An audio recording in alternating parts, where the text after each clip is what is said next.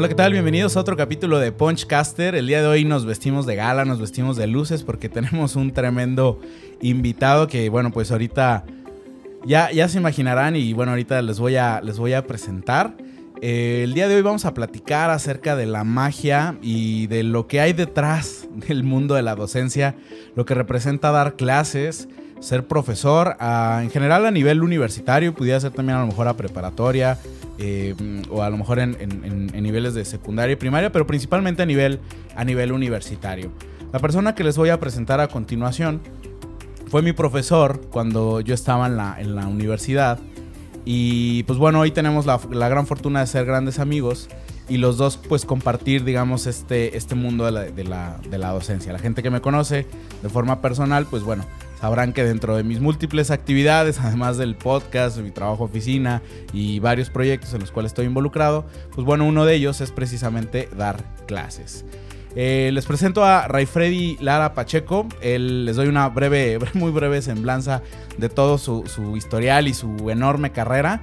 Eh, Ray Freddy es, él es doctor en estudios internacionales por la Universidad del País Vasco, maestro en ciencias sociales y licenciado en estudios internacionales por la Universidad de Guadalajara. Se ha especializado en acción internacional de los gobiernos locales por diversas instituciones, ALAS, UNAM, UIM, UDG, así como en innovación e internacionalización de la educación superior por el Boston College.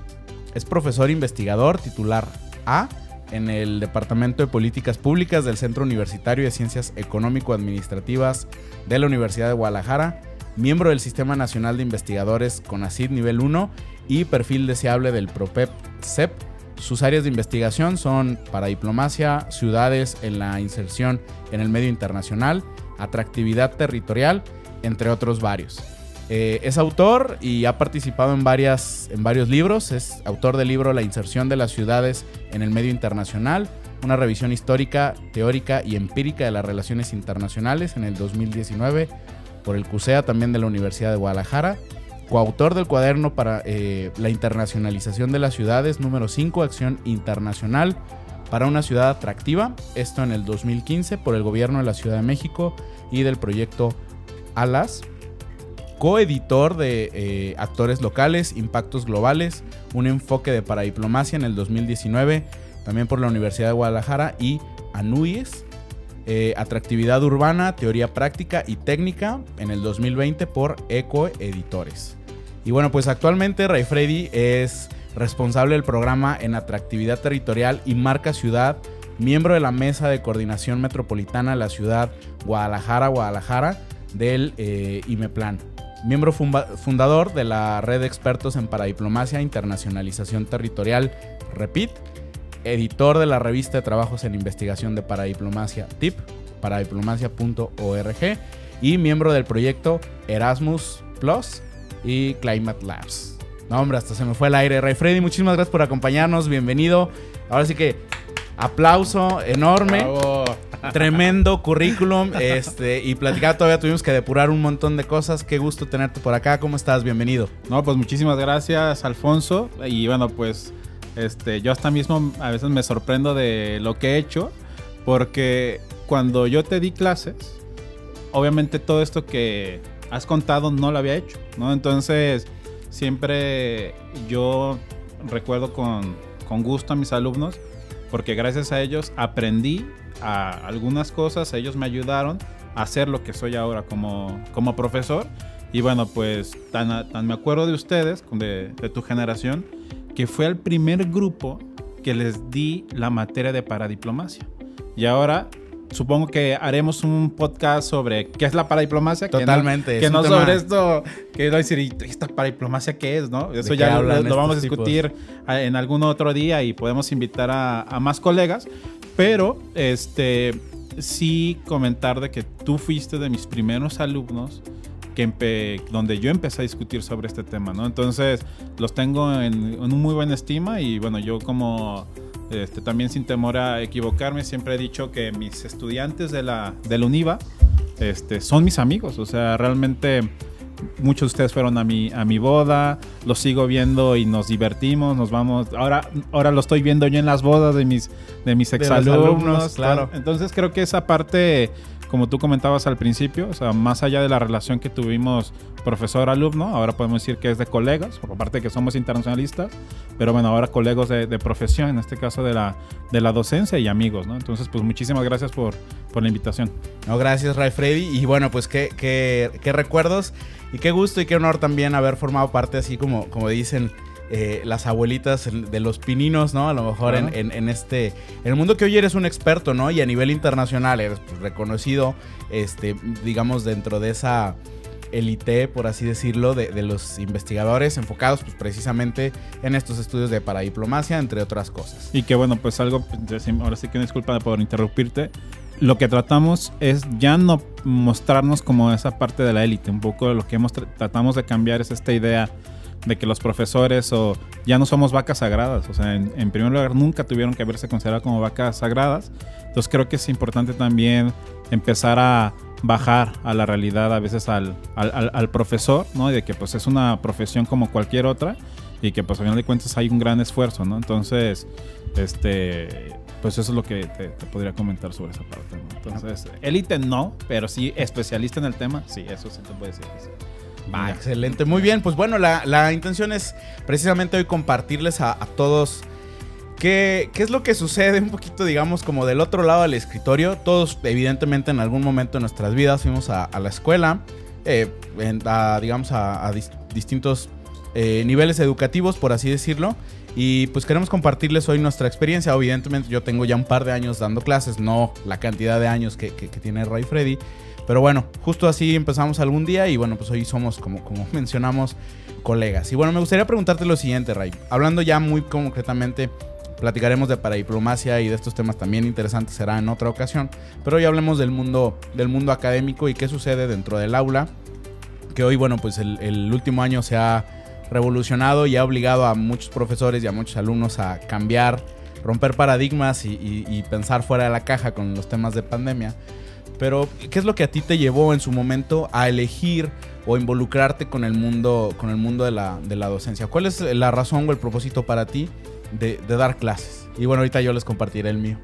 Bueno, pues hay tres momentos este, primordiales para mí. El primero es que mi papá era profesor de secundaria. Entonces como que ya tenía ahí esa parte de la docencia, era profesor de biología, de física, de química, cosas que por lo general a los alumnos no, nos gusta mucho. Entonces yo por esa parte podría decir que ese fue mi primer acercamiento.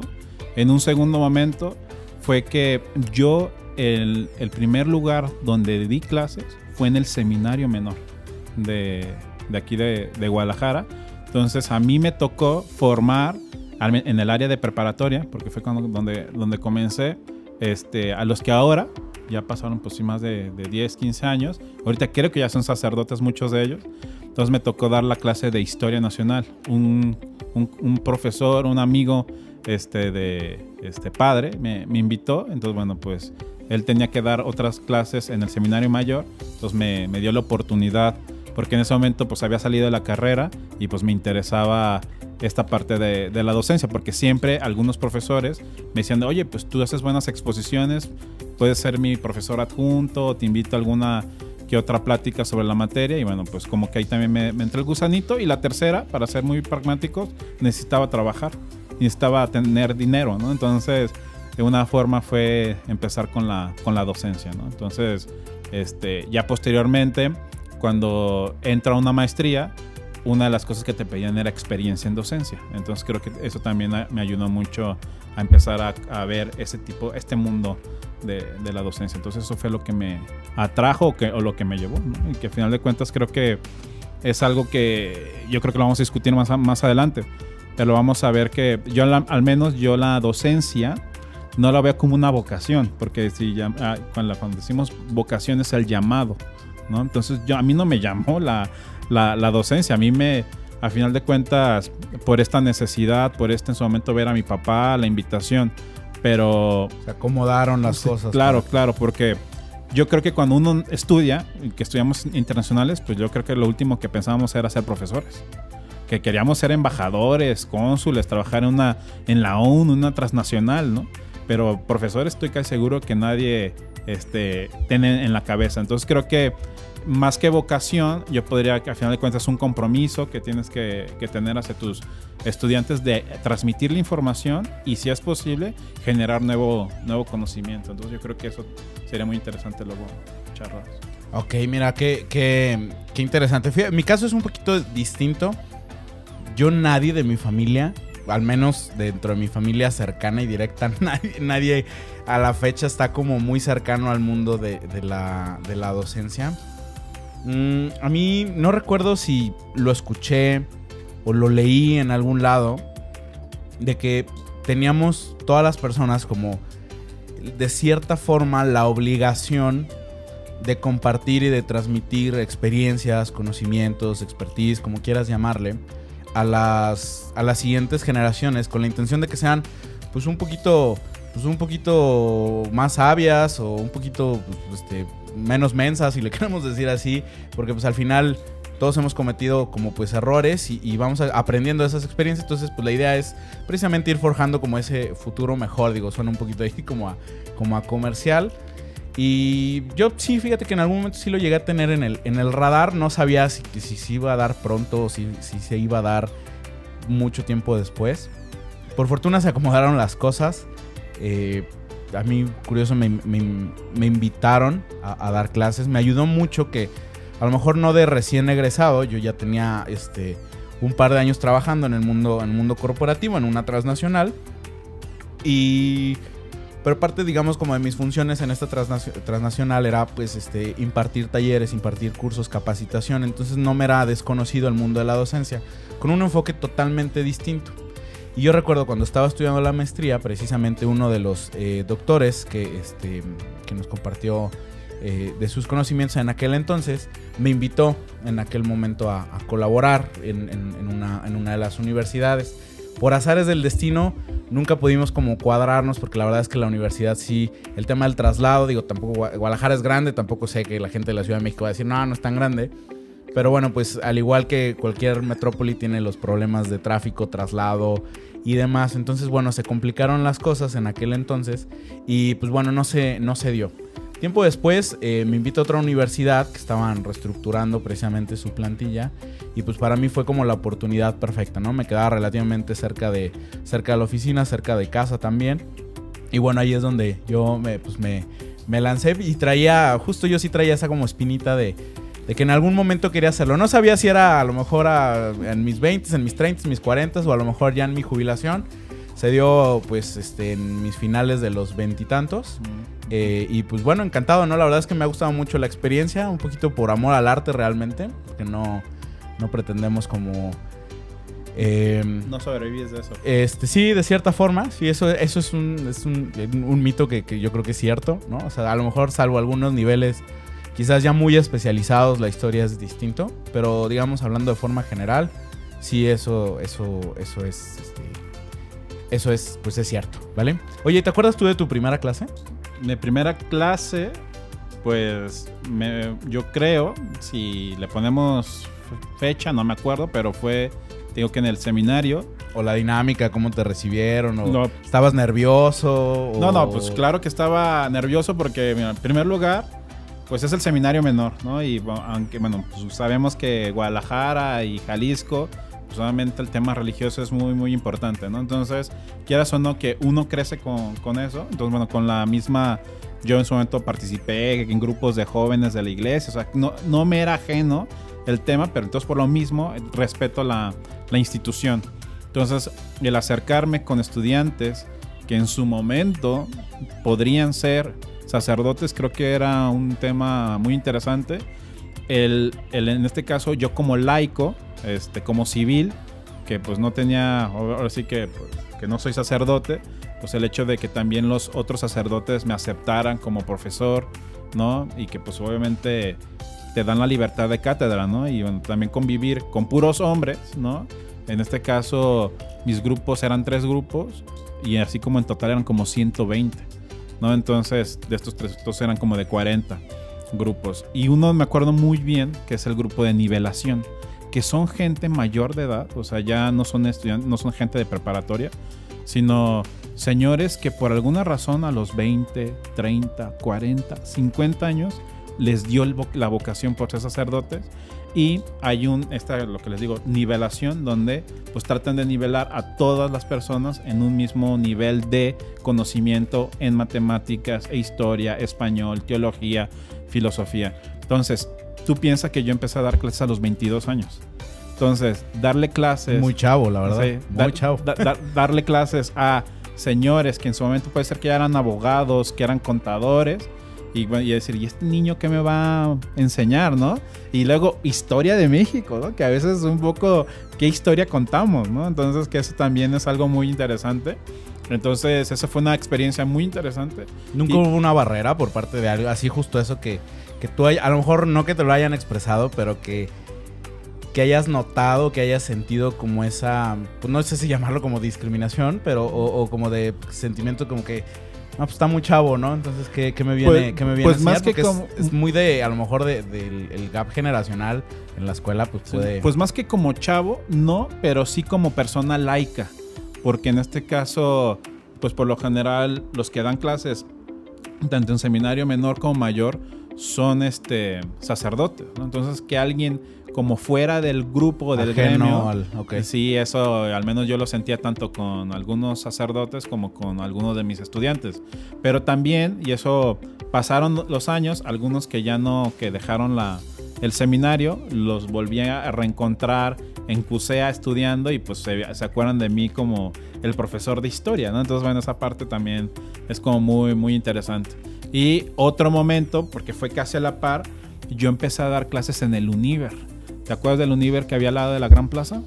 Sí, claro, hay muchos, tiene, bueno, tienen muchos planteles, no sé en otras ciudades del país, pues sí hay muchos planteles. bueno, ya creo que ya están desapareciendo, pero eh, en esa época había muchísimos y uno de los principales era el de el, del Univer de la, de la Gran Plaza y a mí me tocaba en los turnos nocturnos.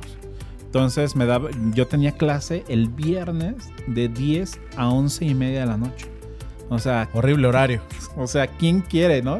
Pero también eran con ahí sí también con señoras, señores, jóvenes eh, que ya trabajaban y que pues obviamente por su dinámica pues solo podían tener sus clases en, la noche, de 7 a 11 y media de, la noche y pues a mí me pusieron una clase de mercadotecnia internacional a esa hora, ¿no? Entonces también ahí sí con ellos sí observé esa barrera de y esta persona de 22 años a mí que yo trabajo no sé, en Solecton, en Jayville, en HP o bla, bla, ¿qué me va a enseñar de mercadotecnia? ¿no? Y, y por un lado, yo en su momento pues no te puedo decir de que me las sabía de todas, porque obviamente pues no. Entonces obviamente eso me obligó primero a leer más sobre, sobre el tema, en poco investigar, pero también de manera, y eso es un poco pues interesante, y eso es como la, la experiencia, fue cuando me empecé a dejar la barba. Porque para verme un poco mayor, Empezó a imponer ya respeto. Eh, exactamente. tema de exactamente. Entonces, yo ahí fue cuando este, pues ya me consiste con barba, etcétera. Pero yo a los 22, 23 años empecé a dejármela por lo mismo, de que tenía alumnos mayores y un poco para tratar de compensarlo, al menos este, de imagen, de alguien que tuviera cierta experiencia, ¿no? Entonces, ahora ya suelo rasurarme porque ya me veo más viejo y todo eso, pero bueno. Ya ahora ya le dimos la vuelta, es todo lo contrario. Entonces, pero, pero era una barrera en ese entonces. Claro, claro, claro. Fíjate que yo en el sentido de... no en mi primer clase, pero sí llegué a, dar clases en, en modalidades ejecutivas en la noche. Y sí, muchos de mis alumnos, pues prácticamente éramos Sí había algunos más grandes, la verdad es que no eran tantos. No había un gap generacional tan grande, pero sí muchos de la edad. Eh, la dinámica sí estuvo, estuvo interesante. La verdad es que una de las cosas que me gusta del hecho de dar clases es que por la naturaleza de, la profesión te obliga a mantenerte actualizado. Sí. Mm, porque bueno, no sabes también luego del tipo de preguntas o el tipo de planteamientos o el tipo de caso que pudiera llegar a presentarte a lo mejor algún, algún alumno aplicado y pues bueno, de cierta forma requieres estar al, nivel, ¿no? Y también se vale decir, no, no lo sé o es algo nuevo para mí, entonces pues vamos, vamos poniéndolo en la mesa. buena pregunta, déjame investigarlo y te lo digo la próxima. Sí, me, la llevo y, te, la resuelvo la siguiente semana, ¿no? La siguiente clase. Y por fortuna me fue muy bien, digo, la verdad es que eh, creo que a mí me ayudó mucho el hecho que yo traía una, a lo mejor una dinámica corporativa que es muy distinta a la universidad. Eh, y estuvo bastante bien. Y hablando concretamente de la primera clase, que ahí sí eran, pues sí eran, pues eran chavos de que te gusta. Creo que estaban en segundo tercer semestre, o sea, tenían ahí unos que te gusta, 18, 19 años la media. Yo en aquel entonces no recuerdo bien, pero yo creo que tendría unos 27, 28 años. Que al final pues sí era un profe joven, era un profe chavo, por así decirlo, en comparación con otros. Eh, pero sí había un alto nivel de exigencia, ¿no? Entonces sí hubo, sí hubo ahí uno que otro que sí, que sí fue, mm, sí fue así como que, ah, o sea, sí es un profe joven, pero pues sí es, sí, sí es medio, medio canijo, ¿no? Entonces... ¿Ni ya te agarró en curva? Este, fíjate que no, o al menos en, al menos la primera vez, este, no. Eh, hubo ya después en, en otros semestres, ya más adelante, un par de materias este, en, bilingües, ¿no? Entonces ahí sí siempre el reto de, impartir una materia en inglés es, distinto. Claro, Sobre todo porque, mm, si bien tengo un muy buen nivel de inglés, tampoco es como nativo, ¿no? Entonces sí llega a tener alumnos que, reconoces, ¿no? La verdad es que tienen una excelente pronunciación, una fluidez muy buena. Y pues la verdad es que mis, este, también mis, mis respetos, ¿no? Entonces sí había como constante esa, esa, esa presión. Sí me gusta ponerme un poquito como en como en la, en la, en la boca del lobo, pues, y al final creo que me ha muchísimo a evolucionar como profesor, como, como docente, este, bueno, como, obviamente como docente, pues, pero también como, como profesionista. Y bueno, esa parte de ser así medio canijo, eh, y no en el, o sea, no en el, no en el, en el mal sentido de que ah, el profesor que busca reprobar al alumno ni, ni, ni, va por ese, por ese sentido. Y aquí te cito mucho, ¿no? Porque yo recuerdo mucho tu, tu, tu, una de tu, tu materia, precisamente está para diplomacia Recuerdo que llegaste a hacer eh, un par de evaluaciones, este, sí, controles de lectura, porque pues, también la, dinámica de la materia se prestaba. Y llegas a sacar así preguntas que, que, estaban así de, no, es que eso no dice, ¿no? Y era, sí, está en el pie de página de tal página, ¿no? y era así como de, no, o sea, no mames. O sea, en, o sea, en el pie de página, en serio, sacó preguntas del pie de página. Y pues no estábamos como acostumbrados, digamos, como a ese, a ese ritmo y a ese nivel. Que de momento sí fue así como de, que hijo de la chingada, ¿no? Pero la verdad es que sí nos empujó a, tener un, digamos, en aquel entonces un nivel de lectura y un nivel de comprensión mucho más profundo del que ya teníamos en ese, en ese entonces, ¿no? Entonces, eh, parte también como mis objetivos cuando eres profesor es como picar un poquito esos, eh, esos egos, ¿no? De que el, el, alumno de excelencia, mm, no es que repruebe, pues, pero a lo mejor no le va tan bien como está acostumbrado a que le vaya en, otros, en, otras, este, en, en otras materias, a cuestionar los argumentos del, del alumno, si van a exponer nada más como exponer, como exponer, ¿no? Entonces es como de, más allá del, no tienes derecho a leer tu diapositiva, yo también sé leer, ¿no? Es un mero apoyo visual, pero eh, el cuestionar, ¿no? Entonces, ah, estas son nuestras conclusiones, pero ¿por qué llegaste ahí, no? O sea, ¿qué propósito? Y, creo que eso está padre y creo que eso me ha ayudado mucho y afortunadamente siempre tiene una muy buena retroalimentación o muy buena evaluación como, como profesor. Y buena parte de eso, la verdad es que es una es una copia y es una réplica de cómo también fueron mis profesores, tanto en la licenciatura como en la maestría, eh, a ese nivel, digamos, como, como de exigencia. Sí, por eso yo digo que o te formaste o deformaste, porque al final de cuentas, sí puede ser. Tú como eres, es en gran parte como tus profesores te, te enseñaron en su momento cómo fue su dinámica de docencia, aprendizaje. Yo en, en, esa parte, lo único que yo siempre les digo a mis estudiantes, ya al final del, del cuatrimestre contigo, en su momento en el semestre, es yo los trato de exprimir o, que lleguen a un límite para que vean que son capaces de llegar a un segundo nivel, a un tercero, un cuarto. O sea, que, que ese límite ya lo rompieron. Entonces el hecho de que les cargara de lecturas, que en su momento les dijera o les preguntara pies de página, o en su momento cuando hacía exámenes, o sea, ese era esa, esa motivación un poco de, a ver, pueden hacer esto es el fondo que hay, ¿no? No es nada más como por hacerte la vida no, difícil. No, no, no. O sea, es, llevarte al, siguiente nivel. No, no, y porque luego, quieras o no, da flojera, porque tienes que, eh, si los repruebas, los vas a tener que ver al siguiente semestre. Al, entonces, como que dices, bueno, pues, o sea, yo lo que quiero no es reprobarte, pero sí que llegues a un límite y que veas que tú eres capaz de eso y, mucho más, ¿no? Entonces creo que eso era, esa siempre ha sido mi, mi, intención. Creo que a nivel universitario, y posgrado es, yo creo que e- ese debería ser como el, el- el objetivo principal de un profesor. Convertirse más en alguien que desbloquea potenciales que como tal enseñarte una lección. Creo que para eso está un poquito más enfocado a lo mejor los niveles, este, el nivel básico y medio superior, que es lo secundaria y preparatoria.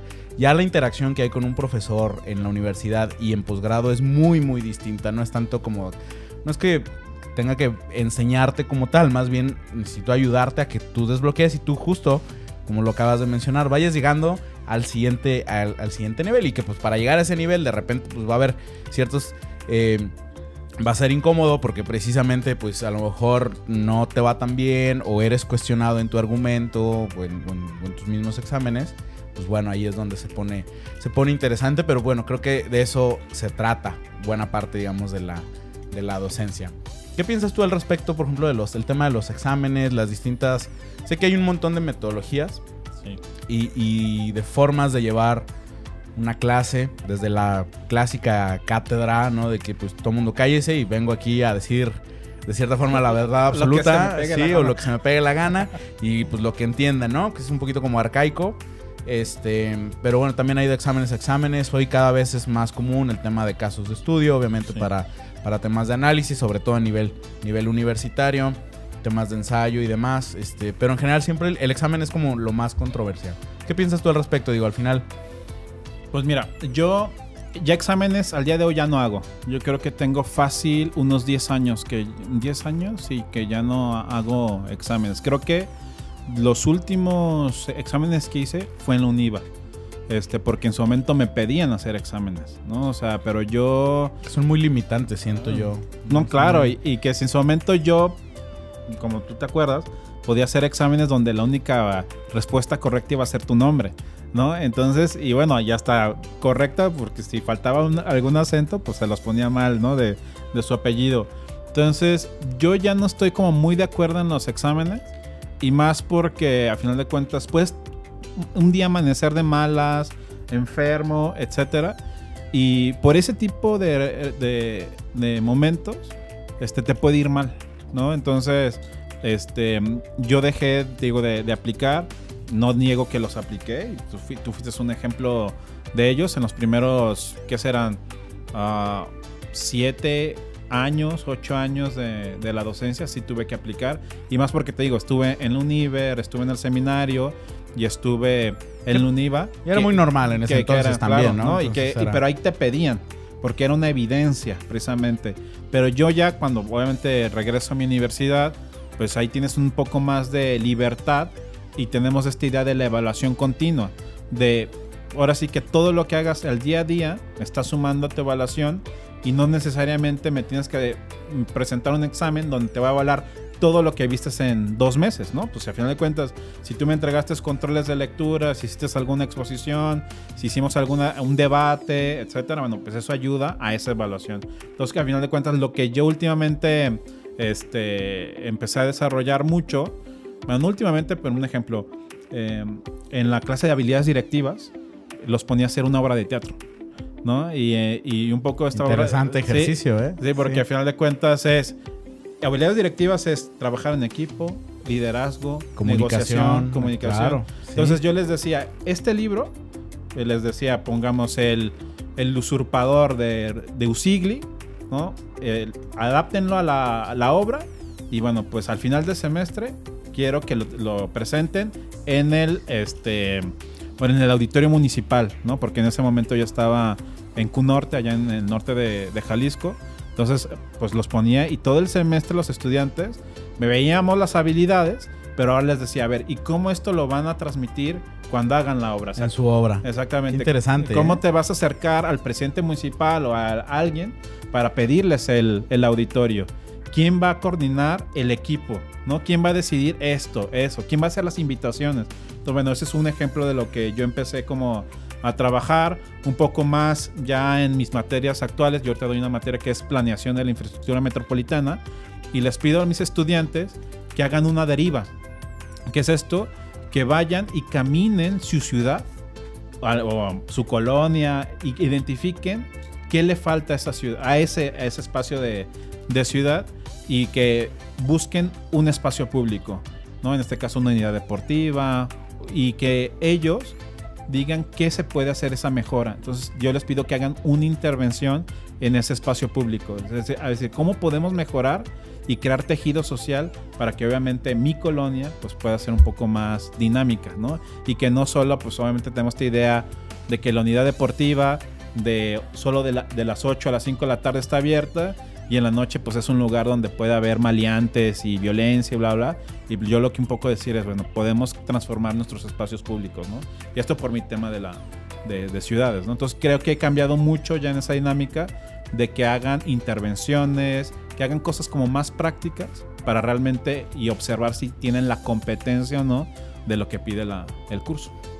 Ok, oye, y fíjate, ahora con los temas de la pandemia y que llevó a, justo lo mencionaba al inicio del podcast, eh, que pensar fuera de la caja en todos los sentidos y un gran reto para muchos profesores. Eh, yo por fortuna, por ejemplo, parte de las, de las materias que, que imparto, la naturaleza de la misma materia se presta mucho a la modalidad virtual por la plataforma que ustedes quieran. Pero siento que no, quizás no todas, o algunas es mucho más desafiante. Este, a lo mejor como estas, digo, sin meternos como en temas este, muy, muy específicos, pero a lo mejor gente que estudia en ingenierías, a lo mejor ciertas materias que van muy relacionadas quizás con temas matemáticos, temas de cálculo, que quizás la interacción no puede ser como tan quizás el caso de estudio, al menos mientras está el planteamiento de formulaciones y demás, que tampoco a lo mejor es nuestra área de experiencia, ¿Cómo crees que les haya ido a sus profesores? O tú, por ejemplo, que estás muy, muy metido en el gremio universitario. Y este, ¿cómo les fue con esa transición? ¿O cuál crees que fue como quizás uno de los principales retos para los docentes? Digo, pues, para los estudiantes pues nos queda claro. Este, desde la interacción social y pues bueno, esa cercanía, pero, pero como, como docentes, ¿cuál crees que haya sido? Pues mira, de los como, como comentabas, depende mucho de la carrera, del profesor y en su momento de dónde está. Yo te voy a dar un ejemplo. Cuando yo estaba en QNorte, la modalidad era B-Learning. Yo solamente iba dos días a la semana y lo demás era en, en plataforma. Y, y, algunas actividades eran y por en ese momento no había habido conferencia como tal, entonces por eso es que te acercabas al menos dos días. Pues recuerda que Colotlán está a cuatro horas de aquí de, de Guadalajara, ¿no? ¿Crees que eso funciona para todos los estudiantes? O sea, que cualquier alumno pudiera adaptarse a ese modelo o que o, si necesitas cierta personalidad como alumno, ciertas aptitudes para adaptarte a estos como modelos, vamos a llamarle híbridos, versus el modelo tradicional, que también es muy cuestionable y le urge una, una pues refrescada. yo al menos en esos lugares donde en su momento es muy difícil el acceso a la educación, te diría que sí, porque no obligas al estudiante a que se vaya a otra ciudad a vivir sino que simplemente solo esos dos días se vaya a, en este caso a Colotlán. Entonces gente de Mezquitic, de Huejúcar, Montescobedo, etcétera, pues podían acercarse al Q Norte, tomar sus clases y todo lo demás era en la plataforma Moodle. Entonces creo que eso ha permitido una dinámica de estudio y de que pues obviamente que un polo de desarrollo, quieras o no, en este, en este tema. Pero eh, yo a mí también me tocó ser de los primeros en el 2007 de trabajar en el sistema universal virtual. A mí me tocó diseñar varias de las materias de licenciatura, en este caso administración de las organizaciones, de la, de la, del bachillerato por competencias. Entonces para mí no era ajeno ni el tema de híbrido ni el tema virtual. Entonces por eso digo que como depende mucho de cómo te ha ido en la feria, pero me queda claro que muchos profesores más grandes, ¿no? Estos vacas sagradas y bla, bla, pues la vieja escuela, ¿no? la, vieja, la vieja guardia. Sí, de, este, le, sufrieron, aunque hay eh, casos excepcionales, me queda claro. Como sí, generalizando, generalizando, claro. Pero este, que ahora yo veo que son los más interesados en ya no regresar. O sea, que están muy... Ellos dicen, oye, aprendí bien. Qué casualidad. Y, vi que esto me puede ayudar y yo ya, yo ya prefiero quedarme en casa y hacer mis actividades, mis clases virtuales, ¿no? Y creo que ahora los más jóvenes somos los que ahora estamos pidiendo más presencialidad.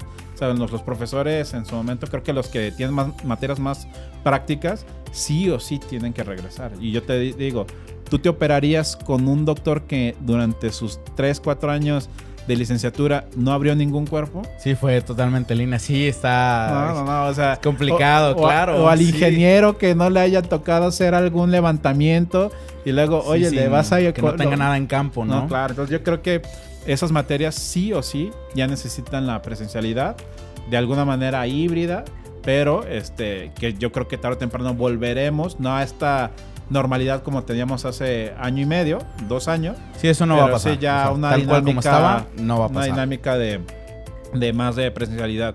Y pues al final de cuentas ahorita estamos, este, pues dependemos de cómo van- vayan las olas de la, de la pandemia. Ahorita estábamos, creo que viendo de que ya estamos en la tercera ola aquí en México.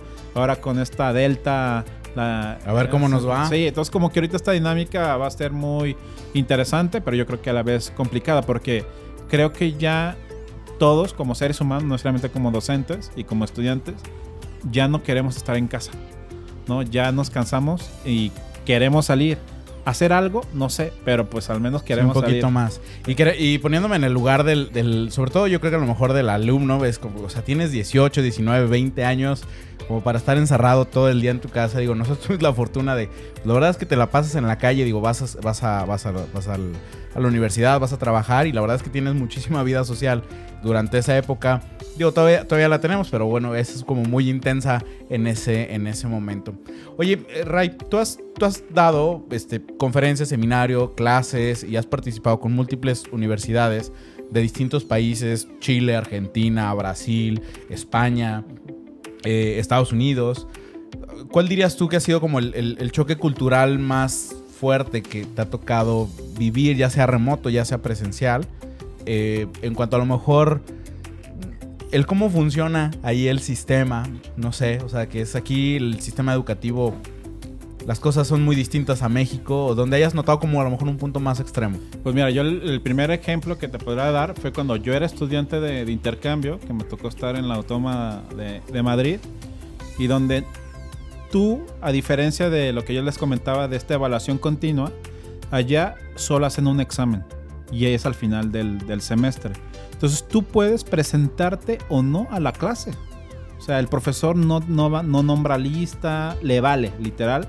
No hay Sí, entregas na- intermedias, nada, nada. nada. Es, aquí está el temario, aquí está lo que se vio, estudien y presenten el examen. Entonces yo, yo me acuerdo de clases donde pues yo con esta dinámica de pues mi universidad de que tenía que ir diario y bla bla, pues yo en mi primera clase eran como 50 y ya en la segunda clase eran como 20. Y así, con tal que terminé con cinco compañeros en clase, pero el día del examen éramos como 120. O sea, hubo compañeros que nunca vi en mi vida y que fueron solamente a presentar el examen. Y bueno, pues ya si lo pasas, pues pasas la materia y listo. No, entonces son como extraordinarios para nosotros. O sea, como esos exámenes Sí, claro, sí, no, no, no, es- no estamos acostumbrados a Entonces, eso. para mí, ese, ese choque de que no es necesario que vayas a la, a la escuela, de que no es necesario que pues apuntes o tengas. Obviamente, se ayudaba de pues, alguna idea del profesor que a la mera en la pregunta tal, pues sí venía, ah, esto dijo en este momento. O sea, como que así tenías que cachar algunos de estos, de estos temas, ¿no? Entonces, como alumno, sí, su- sí sufrí mucho en ese tema de, España. Y yo como, profesor, hasta eso no, no he tenido eh, este conflicto. Yo lo que podría decir que sí tengo más un conflicto es, yo he digo, en el seminario menor, di clases en el norte de Jalisco, di a estudiantes de privada, di a estudiantes de pública, di a estudiantes este, pues de 40 a 50 años, de, est- clases estudiantes a 18. Entonces, el tratar de cambiar el chip, eso también me cuesta trabajo, o sea, porque yo cuando les daba clases a ustedes, yo de 7 a 9 daba clases, a las 10 de la mañana tomaba un autobús para Colotlán, me iba a Colotlán 4 horas, llegaba a las 2 de la tarde, daba mi clase a las 3 de la tarde con estudiantes, en este caso guirráricas, de pueblo, bla, bla. Y bueno, pues cambiar ese chip de que, pues a ver, estoy hablando con los del Univa que llegan en su coche, ¿no? Y, y, y, llego con los, los estudiantes de que llegan en autobús o, o en ride, ¿no? Entonces, el, el tratar de eh, sí estar como no tener el mismo nivel en ese sentido. O sea, mi nivel de exigencia es el mismo, pero tampoco llegar muy alzado a ciertas cosas, ¿no? Entonces, creo que esa, esa parte sí te puedo decir que fue un, ha sido un reto porque lo sigue, sigue siendo. Y bueno, pues yo las materias que doy para estudiantes internacionales, pues también, este, salvo los acentos, la pronunciación o lo que sea, pero bueno, eso se va resolviendo al día a día. Y bueno, yo creo, y eso depende mucho, yo en, en Argentina, en Chile, leen mucho, ¿no? Entonces, eh, los estudiantes ya traen casi preparado las preguntas que te van a hacer. Mientras que no necesariamente en México pasa eso. O sea, tú tienes que contarles alguna historia. Son los menos. Y ya luego hacen la pregunta. Y ellos no. O sea, como que ellos ya traen todo un ritmo de esto, esto y esto. Y quiero que me lo soluciones, ¿no? Entonces, como que esa dinámica es lo único que yo puedo decir que es diferente. Pero... Fue choque cultural. Qué curioso que haya sido más dentro del país que, que, que fuera, ¿no? Incluso del otro lado del, este, del Atlántico, ¿no? Entonces, ok, bien. ¿Y alguna historia de terror que, que, dijeras, oye, sabes que esta la verdad es que fue una súper mala experiencia?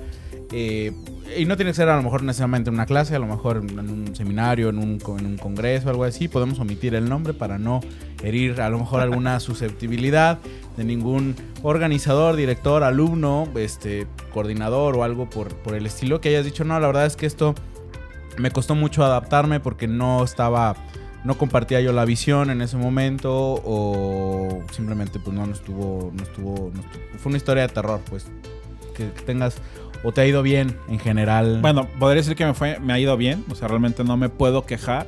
Este, siempre vas a tener al alumno que no te cae bien, que no te quiere hasta ahorita no me han rayado mi coche en ningún momento, a pesar de que... Nunca ha explotado. Nada, nada, nada, Entonces por ese lado puedo decir que me he salvado. Pero yo te puedo contar dos experiencias. Una como docente y otra extra aula, si lo queremos ver así. Un ejemplo, cuando yo iba para Colotlán, este, esa zona en su momento podemos indicar que era una zona caliente, ¿no? Cuando hablamos de zona caliente, bueno, pues todo el tema de la pelea de plaza, narcotráfico, crimen organizado. Entonces yo que les comentaba que tomaba autobús, sí me tocó una o dos veces que esta gente te, exactamente te parara, te preguntara dónde ibas, qué hacías, para dónde, bla, bla. Entonces, esa experiencia de decir, a ver, voy a dar clases, ¿sí? y me enfrento con este tipo de cosas, o sea, como no sabes si... Si lo vale lo suficiente, ¿no? Por eso te digo, entonces ahí diría, bueno, pues sí es vocación, pero no, no, no sé si es vocación, simplemente es, bueno, pues es el que me está pagando, ¿no? Entonces, este, como que sí te preguntas si realmente es lo que te, te gusta. Y en su momento por eso fue que empecé a combinar la docencia con estar en la consultoría, en la administración pública.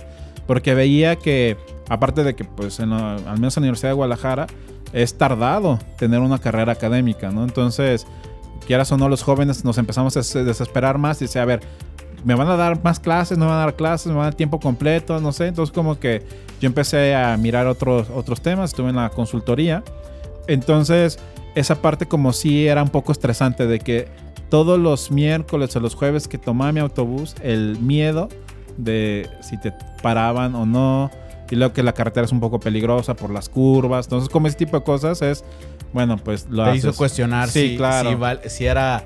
Claro. Si había el suficiente valor en, en, eso, más allá a lo mejor de la paga, era el riesgo, es la carretera, es el tiempo. O, si seguir en la Univa, que vivo a dos cuadras de la Univa y pues ahí no pasa nada, ¿no? Sí, está más seguro. y luego, por, y ya en la parte como docente, yo lo que comienzo a ver en nuestros colegas, en los internacionalistas, es que ya no hay tanto el compromiso con, el, con la, la formación o con el tema, ¿no? Yo ya a veces siento a mis alumnos como un poco snobs, si me permites la, la palabra, o sea, como que por el hecho de decir que están estudiando internacionales, pues ya la saben de todas, ¿no? Muy pretenciosos. Eh, claro, quieren resolver ahorita el tema de Cuba, el, el conflicto palestino-israelí, decir si Trump era bueno. que tiene siglos Palestina, Israel peleándose. No, no, Entonces, no, es un tema de cinco minutos. claro, este, por ese lado, lo que sí observo de ellos es que son más activistas, si me permites también la, la palabra. O sea, y la generación en, claro, claro. O sea, yo al menos, y aquí también lo puedo decir, muchos de mis estudiantes, activistas, feministas, y eso es bueno que a final de cuentas, bueno, pues están luchando por por algo que no tendrían que haber luchado, porque tendríamos que todos ser en su momento, pues, pues igual. Entonces, como, como, como esa parte, sí veo esos dos grandes grupos, ¿no? Los que ahí se la llevan y que dicen, soy internacionalista, lo sé todo, y los estudiantes más activistas, ¿no? Y creo que yo cuando estudiaba ni, ni éramos este, tan burritos ni tan... Y bueno, y leíamos mucho, pero tampoco estábamos tan comprometidos con el activismo. Estábamos comprometidos con la investigación, con la lectura. Entonces, bueno, pues yo no te puedo decir si es buena o mala la experiencia, pero yo es lo que empiezo a observar. O sea, a diferencia de... Que es distinto, pues el... Yo al internacionales empecé a dar clases en 2007, ¿no? Y bueno, he dejado años cuando me fui a mi doctorado, cuando habla, pero este, del 2007 al 2021 sí veo una gran, gran diferencia en los estudiantes de internacionales, que es con los que convivo más, ¿no? Pero pues ahora también doy clases en estudiante de política pública, a los estudiantes de diferentes maestrías, ¿no? Pero sí esa parte de la, del cambio. Y es, estoy seguro que ese fenómeno, y si alguna, alguien de los que nos está escuchando eh, es profesor y tiene ya también como un rato dando, dando, dando clases, estoy casi seguro que que va a compartir como este, este pensamiento, ¿no? De que no es que sean mejores ni peores, simplemente la dinámica de los alumnos de mercadotecnia, de ingeniería, de administración o de la carrera que quieran, incluso medicina, arquitectura, va evolucionando, ¿vale? No, ni, ni mejor ni peor, va cambiando la, la dinámica y, yo sí creo que tenga que ver un poco con, las, Pero con el tema de las generaciones. También, bueno, yo soy tutor de varios estudiantes y lo que también cuando yo les pregunto por qué están estudiando esa carrera, cuando veo que no es su carrera, es porque, una, eh, era la carrera que le daba los puntos para poder entrar, era, es la carrera que los papás querían que, que estudiara, o es la, era la tercera o cuarta opción, ¿no? Y que ellos a la mera querían ser psicólogos y pues por alguna razón llegaron a política pública, ¿no? Entonces, creo que tampoco hay ese compromiso tan fuerte como los que desde principio escogen esa licenciatura que es la que pues en su momento aprecian más, aunque también yo soy del rollo de que creo que la, tomar la decisión a los 17 años de qué hacer en la vida y qué estudiar, o sea, es muy complicado. Es, muy complicada, ¿no? Y es posiblemente en aquel entonces, para la gran mayoría, una, la decisión más importante. Claro, entonces creo que esa parte sí tenemos que trascender, de que no necesariamente hay que pensar en el estudiante de 17, 18 años deberían de entrar a los 20, 21 cuando ya tienen un raciocinio y una experiencia de vida para tomar esta decisión de qué es lo que voy a hacer pregunto así rápido, este, para que no nos, no nos consuma el tiempo. El primer capítulo de este podcast de Punchcaster eh, es un monólogo donde hablo precisamente de este tema, ¿no? El, de ¿y tú qué vas a estudiar? Así se llama. Este, y parte del plante, eh, lo que pongo en la mesa es como el planteamiento de justo poniéndome en la, en, la situación de un muchacho de 16, 17 años que en aquel momento y viene una de las decisiones eh, importantes desde el hecho de si continuar o no con tus estudios, si te tomas tu año sabático, si buscas un intercambio, si te vas a dar la vuelta por el mundo, si continúas de corrido después de la preparatoria, como con la intención de ayudarlos a elegir correctamente exactamente qué es lo que quieren estudiar o al menos qué es lo que este que va a seguir así sin extendernos mucho, Ray, porque es un tema también interesante que podríamos platicar en otro podcast. Y tú que das tutorías este, y mentorías referente a esto, porque seguramente te llegan mucho alumno ahí en la universidad. Que si no estoy muy seguro exactamente, a lo mejor si continuar o no, si es lo mío. Eh, que es natural a esa edad tener un montón de inseguridades y un montón de inquietudes y todavía ni siquiera conocerte bien a ti mismo, como para tener una decisión de tanta relevancia este, en tu vida.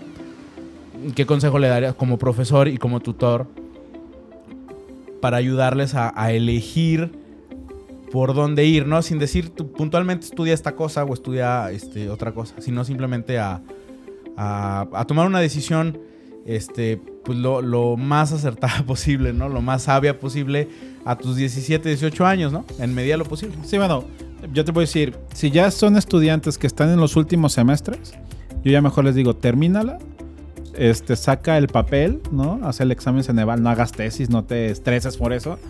Y ya mejor busca o una maestría o vuelve a estudiar lo que sí te apetece, ¿no? Al final de cuentas, busca este, cuál es lo que te, gusta, qué es lo que eres mejor. Y bueno, experimentalo, ¿no? Que en ese entonces ya estás más maduro. Claro. Pero a nivel preparatoria. A, a nivel preparatoria, a mí me ha tocado estudiantes que yo literal les digo, salte, O sea, les digo, salte. Obviamente, dándole las condiciones necesarias para decirle, a ver, salte, pero date de baja para que esto luego no te afecte si quieres volver a entrar a la Universidad de Guadalajara. Y, y yo lo que al menos trato es, que, porque me acuerdo mucho de alguien que estaba interesado en temas de audiovisuales, ¿no? Que estoy viendo aquí tu computadora, tu micrófono y todo acá muy, muy fancy. Este, ella, ella estaba interesada en esos temas, pero ella no sabía que la Universidad de Guadalajara tenía la carrera de audiovisuales y estaba en la carrera de mercadotecnia. Entonces yo le, dice, le decía, bueno, pues... Para ella era a lo mejor lo más cercano. Claro, exactamente. Entonces pues ya le, le comenté, mira, tengo conocidos en el CUAF, ¿no? acércate a ellos para que te cuenten un poco sobre cómo es ser estudiante en el quad, cómo, qué tan complicado no es entrar a esta, esta licenciatura, que es de las más difíciles en la Universidad de, Guadalajara de entrar. Pero bueno, pues creo que a ti te conviene pues no perder más tiempo, ¿no? Y pues aventarte, ¿no? Y bicho y hecho, se dio de baja y al siguiente semestre entró a la, licenciatura, ¿no? Y luego me, escribió de que, pues, súper bien, que gracias, ¿no? Claro. Y ya, ¿no? Pues, pero, pero, en otros casos, este, pues le siguen. Y pues ahora sí que medio mal pasan las materias. Y ya es como, ya estoy aquí y demás. Sí, sí, sí. Entonces depende mucho también el qué tan abiertos están los estudiantes, porque una cosa es que tengas dudas y otra es que te dejes ayudar, asesorar, ¿no? Claro, estar abierto a... Porque eso también es como el orgullo de, uno, ¿no? Es, híjole, es admitir que te equivocaste y en algo importante. Claro, ¿no? Y, ya. Y luego viene, el, a lo mejor si la familia está haciendo un esfuerzo económico y demás. Pues, hay muchas conversaciones paralelas que están más allá de Típico que pasa de que la familia de abogados o la familia de contadores. Y traes la presión de que tengas que ser abogado, que tienes que ser contador cuando ni te gustan los números y ni te gusta argumentar simplemente, ¿no? O claro. O esta idea de litigar. Entonces, como que esa parte eh, sí es un poco con el, peer pressure que se dice, es complicado. Yo fíjate, para los chavos de, prepa, y de hecho es justo una de las ideas que, tengo en el capítulo 1, que hablo de esto así muy, muy breve para, para no extenderme, es justamente es y fue un consejo que me dio alguien también cuando estaba, cuando yo estaba más o menos en esa edad, que nos compartió, dice, mira, estudia o involúcrate en algo que, eh, que sí que te guste, pero que no te... ¿Cómo era la idea? Era... Mm, primero te das cuenta de qué es lo que no quieres estudiar. O es como es más fácil comenzar a depurar lo que de plano no va por ahí. Eh, y estudie algo que... No es cierto, es... Estudia algo que te convenga y que en general te sea agradable este, hacer y que te guste. nos ponía un ejemplo de que, por ejemplo, si a ti te gusta y te apasiona y a lo mejor es tu vida y te encanta y desde niño y demás, pero de cierta forma tienes ciertas limitantes en el futuro por el mercado laboral, por las posibilidades de negocio que haya en torno a eso, puede generar una frustración mucho más adelante que dijeras, a mí me encantaba X carrera, para no mencionar ninguna y no herir ninguna, este, pero el mercado es mal pagado o las posibilidades como de poner, de, trabajar por mi cuenta en ese mundo es muy cerrado y demás. Y esto genera muchas frustraciones en la vida de las personas. Ayúdate y planteate que no te disgusta hacer, pero que de cierta forma te conviene. Porque aquí entra a lo mejor si algo te apasiona, pero de cierta forma vas a tener limitantes y vas a tener eh, problemas como para prosperar en el aspecto económico, puede ser muy frustrante el camino, ¿no? Entonces es ahí un tema un tema, un tema importante y uno de los, este, como recomendaciones, más que consejos, no, no me gusta la palabra consejo, este, más bien como recomendaciones es acércate y pregunta a gente que se dedica a eso, qué estudió, cuáles son como los matices grises cuál es el, lado feo de estudiar medicina, finanzas, arquitectura o lo que sea que a ti te, te, guste estudiar. No le preguntes a tus primos, no le preguntes a tus tíos, no le preguntes a tus amigos o a tus padres porque al final es gente que te quiere, es gente que te va a vender y te va a decir, si tú quieres estudiar X cosa, estudia eso, ¿vale?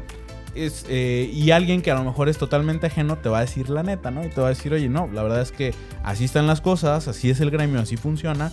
Si, si estás dispuesto a pagar los precios, pues dale y pues bienvenido y pues chido. Digo, muy a grandes rasgos. Pero también a mí lo que me pasó, yo siendo internacionalista y esta idea de que tienes que hablar de estados-nación, pues para mí nunca así fue, era un problema, ¿no? Porque yo hablaba de movimientos sociales, de empresas transnacionales, ahora de gobiernos locales, de actores locales.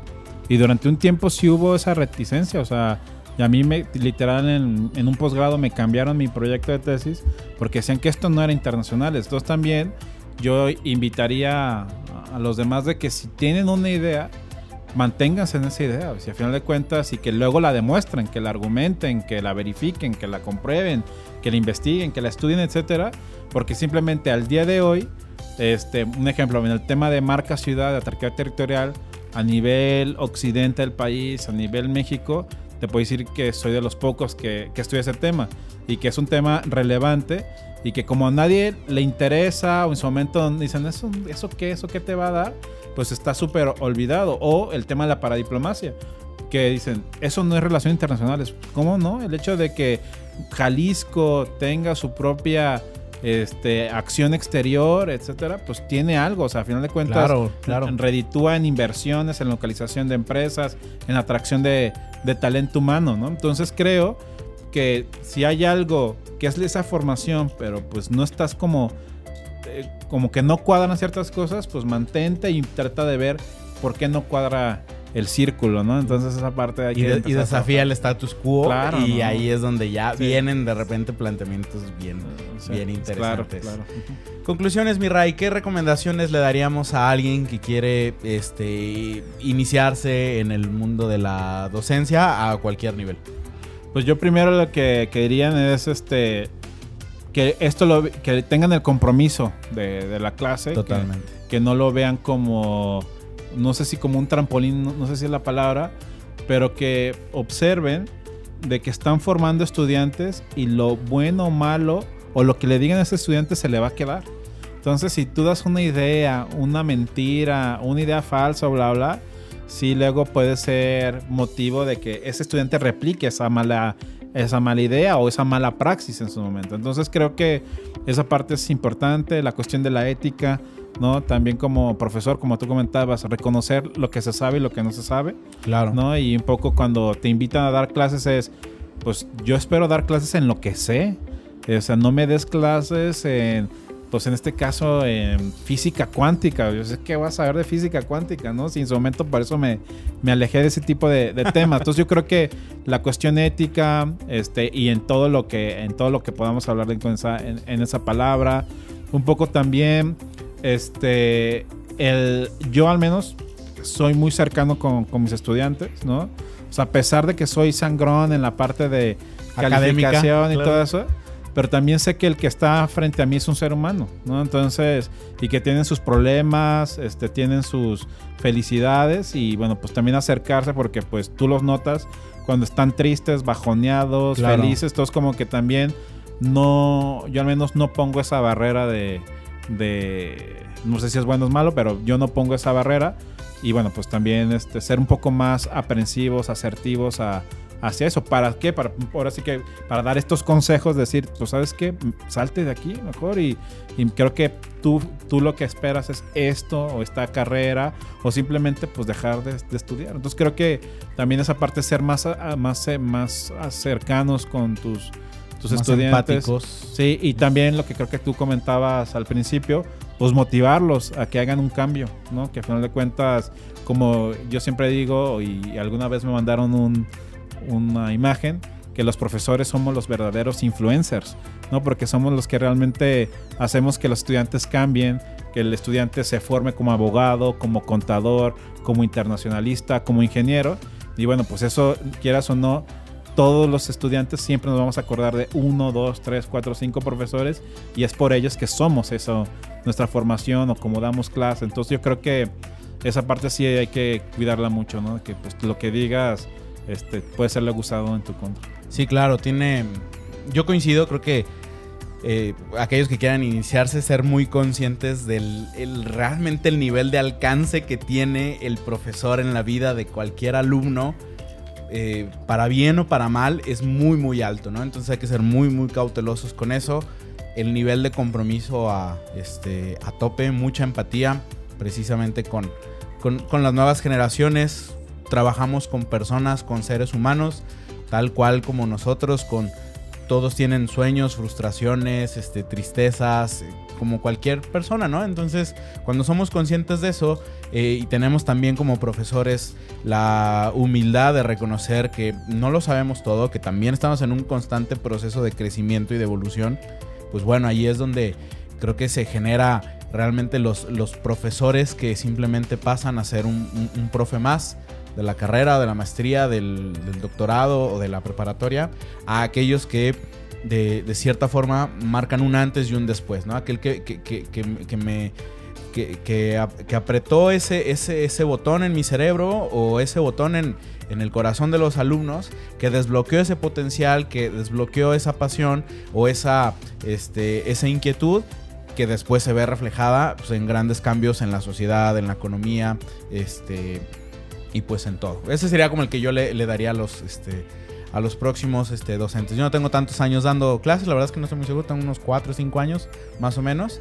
Este, pero bueno, pues ahí, ahí, ahí vamos y seguimos construyendo y, creando. Yo, ya he cumplido la mayoría de edad, yo tengo 17 años dando Ya 17 años, no, pues ya así me llevas muchas, muchas horas vuelo. Rey Freddy, ¿cómo estamos en contacto contigo? ¿Tus redes sociales, mi estimado? Pues el Twitter, que es el que utilizo más, es Rey Freddy. R-A-Y y el Freddy con doble D-Y. Ahí es donde más el tema académico, más el tema de la paradiplomacia, de la inserción de ciudades, del, de la atractividad territorial, por ahí me pueden seguir. Y también al Instagram, ahí por, por Ray Freddy. O sea, eh, soy todavía millennial, ¿eh? aunque esté, tenga tengo 17 años de clases, todavía tengo 39 añitos. Así de, que, de las primeras generaciones. la primera generación millennial del 82, exactamente. Ok, muy bien. Y bueno, pues este, muchas gracias, este, Ray Freddy. A todos los que nos escuchan, gracias por quedarse hasta el final. Los invitamos a seguir el resto de, de capítulos y de episodios. Te invitamos, si tú quieres compartir algo con el, pues ahora sí que con el mundo, el, digamos que el, el estudio improvisado aquí de Punchcaster está eh, abierto para todos ustedes. Te invitamos a que nos sigas en nuestras redes sociales. En Facebook estamos como Punchcaster o en Twitter o también en Instagram como Alfonso Gómez 88. Ahí millennial como de tercera generación, segunda, tercera generación. Pero pues bueno, ahí, ahí andamos. Este Cotorreo Rey Freddy, un millón de gracias por acompañarnos, invitado y abierta la posibilidad de platicar de paradiplomacia, entre otras cosas, ya más adelante. Este, y pues muchísimas gracias por darte el espacio. Reagendamos como tres veces este, este, este podcast. Y bueno, pues hoy, se, hoy coincidió. Y pues muchísimas gracias por acompañarnos. No, pues muchísimas gracias, Alfonso. Un saludo a todos mis alumnos del seminario menor, del UNIVA, del UNIVER, del CUNORTE, del CUX, del CUSEA, de los posgrados, de los pregrados.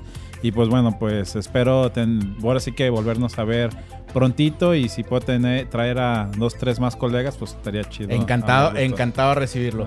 Perfecto. Y bueno, pues saludo también a todos mis este, profesores, ¿no? En todos los niveles y por supuesto también a mis alumnos ahí de la Universidad Tec Milenio, que bueno, pues este yo nada más he dado clases ahí, pero bueno, esperaremos ya a lo mejor en un futuro. Pues bueno, nunca se sabe. Muchísimas gracias por escucharnos y pues bueno, seguimos en contacto. Cuídense.